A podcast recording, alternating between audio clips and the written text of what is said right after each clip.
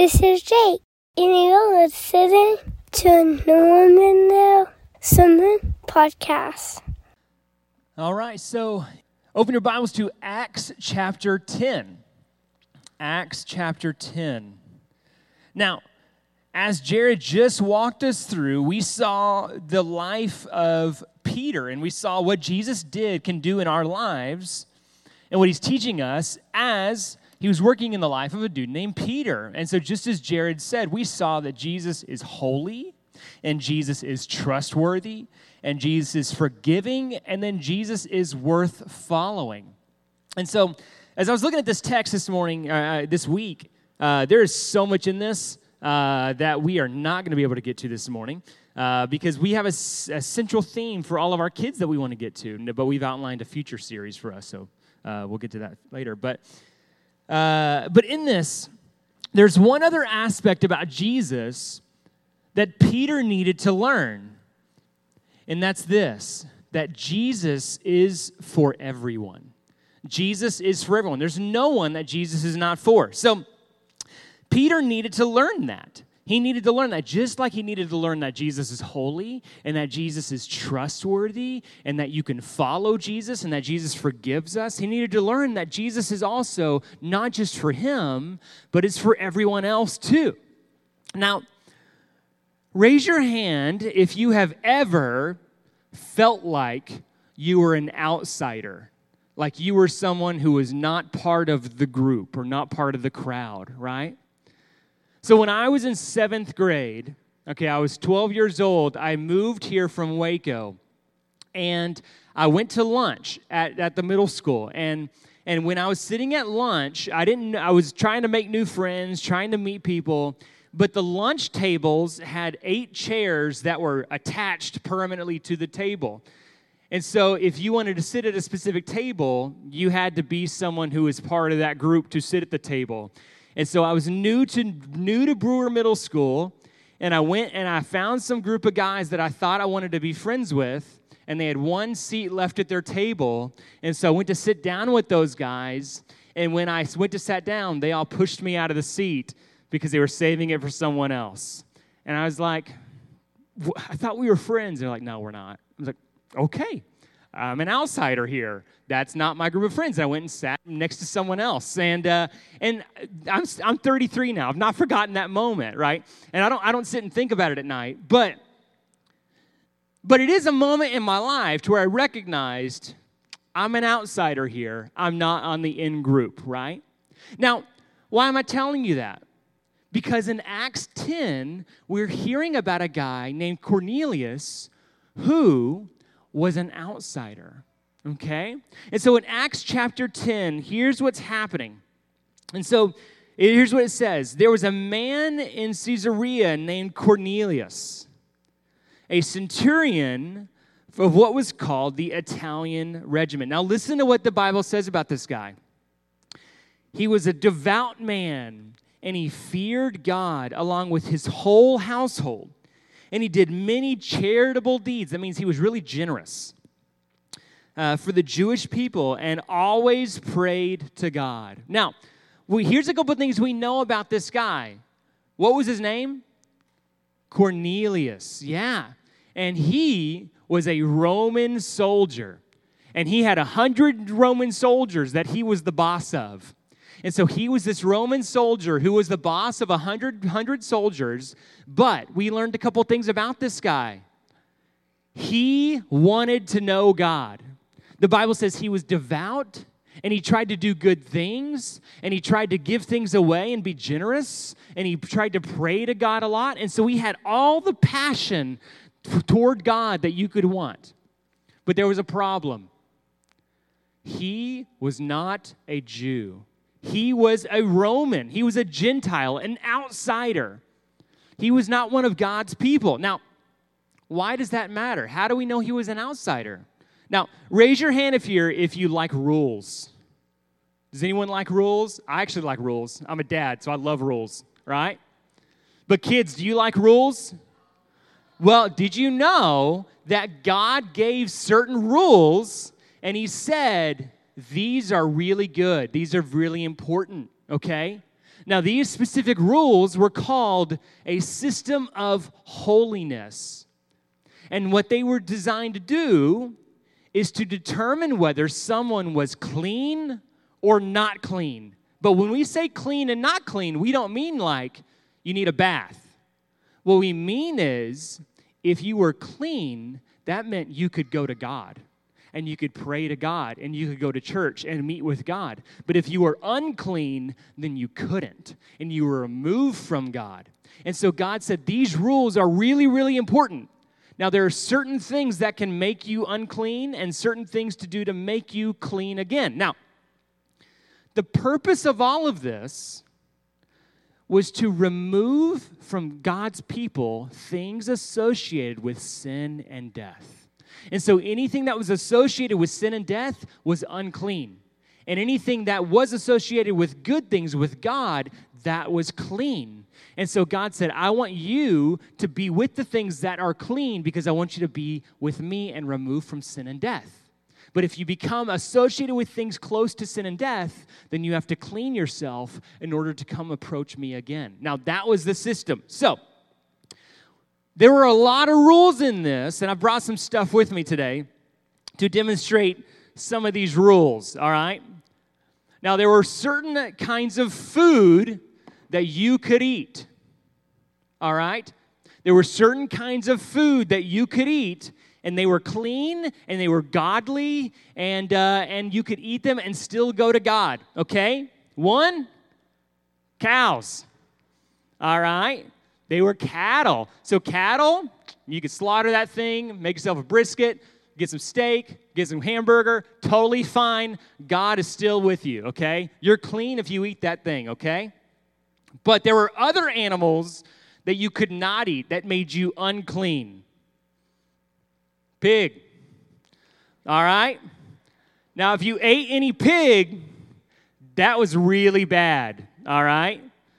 So you did not want to eat pig. God's people, there we go. God's people could not eat pigs because they were unclean. And if you ate that, that was an abomination to God. All right? Now, there were certain rules as to why. You had to have a hoofed a hoof foot and you had to graze. If you didn't graze, you were not clean. Animal, I mean, pigs don't graze. Okay? What about this? Snakes. Unclean. These are unclean. You couldn't eat a snake because it slithered on its belly, didn't have hooves. All right? So, snakes. Let's have them dangle off there, right there. Okay. So, the snakes, you could not eat that. If you ate it, make you unclean. And I brought another pig just for good measure, okay? You can't eat that one either. If you ate that, it would not be good. God is not good with that, okay? So you get it? There were certain rules, and if you followed them right, then you could be with God. But if you didn't follow certain rules, then you were outside of God. You were removed from God and you were unclean. Now, not only food, but also other things such as blood, right? So raise your hand if you got a boo boo this past week and you got blood and you had to get a band aid. Anyone? Yeah? Now, if you touched blood, you became unclean and you could not go to God. You know why? Because blood outside the body represented death.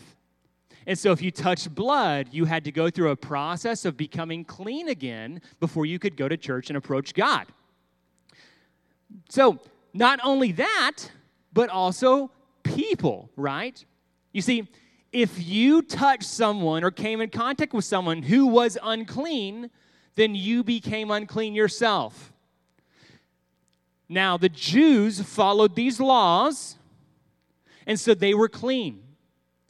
But you know who did not follow these laws? Everyone else. Everyone else who was not a Jew did not follow these laws, and so they were by nature always unclean. Because of that, the Jewish people, God's people, did not want to go be with anyone who was not a Jew.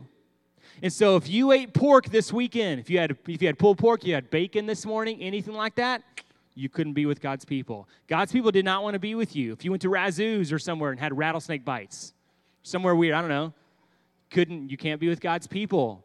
Okay? Now, Cornelius, here's the problem Cornelius was not a Jew, he didn't follow the laws, he was unclean. And now you had all these Jews who wanted to stay away from him because they wanted to remain clean. And now you had these new followers of Jesus who came from a Jewish background and had this as their heritage. They grew up with this as their worldview, and they carried it into their new relationship with Jesus, still thinking that they needed to be clean and not worry about, I mean, and worry about becoming unclean, right?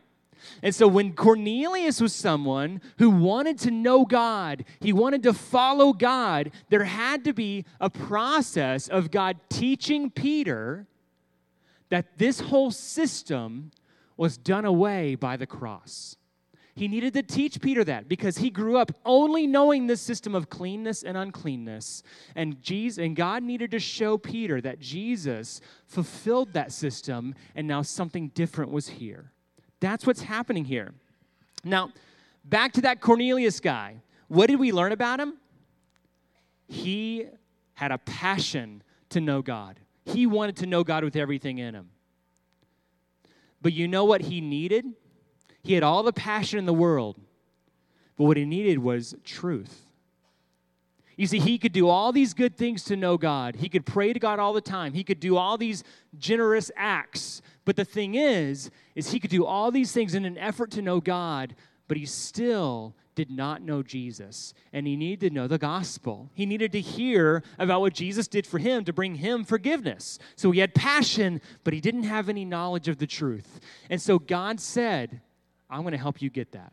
So one day, raise your hand, kids, if you had a dream this week. Have you ever had a crazy dream to where you're like, oh man, that was crazy. I need to go tell my mom about that? Yeah? Well, Cornelius one day, Cornelius, about three in the afternoon, one day, all of a sudden he had a dream while he was awake. It was crazy. It was called a vision. Cornelius had a dream, and God sent an angel to him.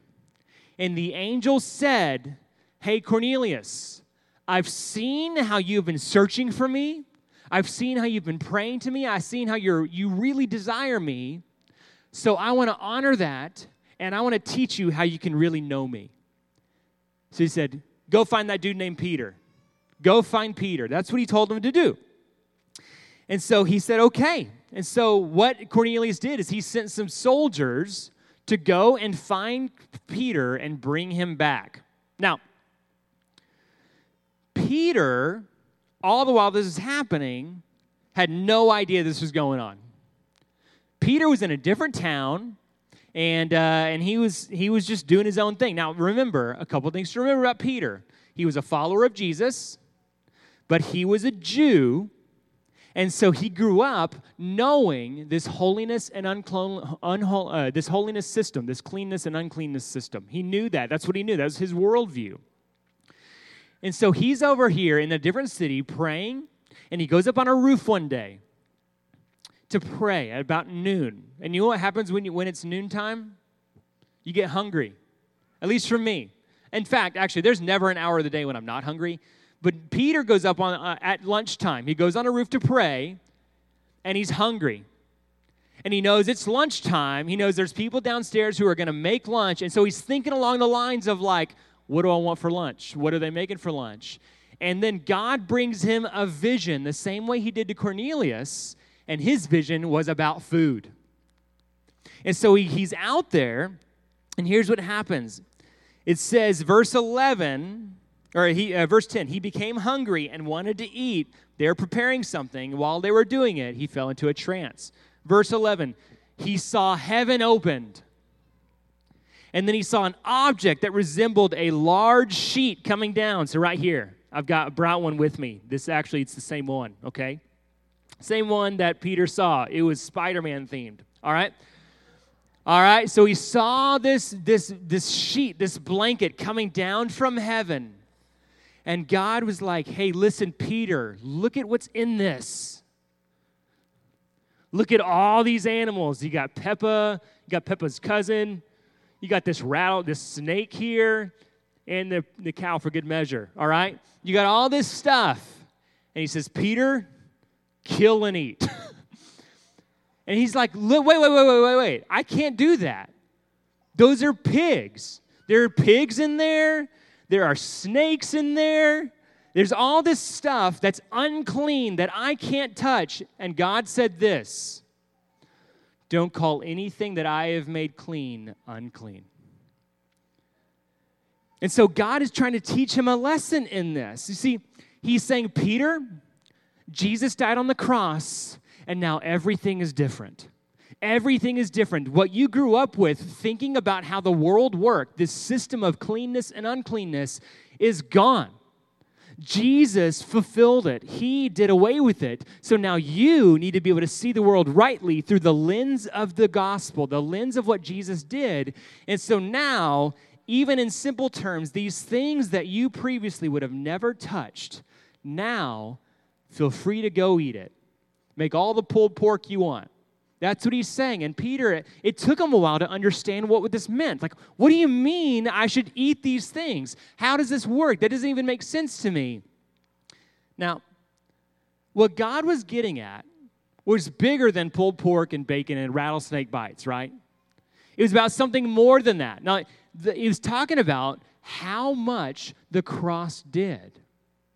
And so, in this, what he's saying is it's not only about food, it's not only about what you can eat. He's saying the cross changes everything. That's what he's getting at. He's like, there is a way, even if you can, like, he's saying, like, yeah, you needed to stay away from certain foods in order to maintain being clean. But beyond that, the cross changes even the way that you can view other people. You see, if you can eat anything you want that was previously unclean, if you can do that now, then what that means is is that anything that was previously unclean and was had to be separated from you doesn't have to be that way any longer. The cross did away with it. And so now what he's saying is this, there is a way for every single person to be able to have access to God. There's a way for every single person to be able to be clean before God. And it's not this system of purification anymore, it's the cross of Jesus Christ. Jesus is the thing that purifies everyone. It's not this system anymore. And so now, don't worry about the pigs. Don't worry about the snakes. Don't worry about the catfish. Feel free to go get it because the cross is what purifies things. The cross purified it. And so the very next thing that happened, when Peter's there, he just saw this vision. And he just like saw the pigs and he's trying to figure this whole scene out. Then Cornelius' friends show up. And they're like, hey, listen, there's this Roman soldier that you need to come meet. God told him in a vision that you need to come out to us and tell us a story of that God said that you need to tell us. And, uh, and so you need to come. And, and so Peter's thinking about these things and he's like, what do I do? And the Spirit tells Peter, go with these people and don't worry at all about it. They're not coming to do anything negative to you. Follow them. That's what the text says. And so Peter gets up and he follows them to the next town, to Caesarea, which was a Roman town, an unclean town. And Peter follows them to the next city to go meet Cornelius. And this is awesome. Look what look at the scene. Okay, Peter visits Cornelius in this next town, and uh, and then this was uh, verse 24. The following day, he entered Caesarea, and now Cornelius was expecting them, and had called together all of his relatives and all of his close friends. It's not just like, hey, I'm trying to get right with God, and I'm just trying to figure it out, and I'll, I'll kind of navigate this stuff, but I'm going to keep it separate from my family as I'm trying to navigate what's happening. Like, no, no, no, no. Cornelius had all the passion in the world. And when he's about to hear a message from Peter that's going to be a message from God, he says, I want everyone I care about to be in that room. And so he has all of his relatives, all of his friends at his house. He's got a nacho bar set up. He's got the pulled pork ready to go for the sliders. He's got all this stuff ready to go for this message from God for them all to hear about who this Jesus guy is. And then when Peter walks into that room and he sees the passion of this guy and the anticipation for all of these Roman people to hear the message that Peter's going to bring, everything clicks for Peter and the first thing he says is, You know that it's forbidden, this verse 28. You know it's forbidden for a Jewish man to associate with a foreigner. But now God has shown me I must not call any person impure or unclean. Peter's had to have this thing click in his mind to understand that wait, wait, wait, wait, wait. I guess Jesus is for everyone, not just for me, not just for Jews. Jesus is for all people. And Peter didn't know that until this point when God brought him to this Cornelius's house and everything all of a sudden clicked into place. And at that point, well, here's what happened. Peter shared the gospel with them. And he shared about Jesus' perfect life and that Jesus died on a cross and that Jesus resurrected from the dead and now Jesus reigns as the Lord over all things. He's going to come back and judge all people one day. And before he could even, even finish speaking, check this out. While he was still trying to share that message, everyone in the room believed. And the Holy Spirit came down upon all the Gentiles in the room before he finished his gospel presentation. They were that ready to receive the message of Jesus. Look what it says in this. Uh, wait, let me find it here. While, verse 44 While Peter was still speaking these words, the Holy Spirit came down on all of those who heard the message. The circumcised believers who had come with Peter were amazed because the gift of the Holy Spirit had been poured out even on Gentiles. And here's why that's important for you and me in this room. Kids, here's why this is important for you. Because you and I are Gentiles. We are foreigners. We, unless you are an ethnic Jew, you are an outsider to all of the promises of God, to the people of God. But what God proved to Peter in this moment was that Jesus is for you. That's what he proved. Jesus is for you, and He's for everyone. He's available for everyone. And look what happens. Peter said, If you respond through faith, then you will receive forgiveness for your sins. And immediately they respond by faith. The Spirit comes to them, and they are forgiven for their sins. And they begin a relationship with Jesus because Jesus is for everyone. And the same thing is true for all of us in this room. Jesus is for you. And if you respond by faith in His death and resurrection, then you will receive the forgiveness of sins and you you receive the Holy Spirit of God to come and empower you to live for Jesus. That is what happens in this text, and I, I love it. So here's two things I want you to hear. You may feel like Cornelius.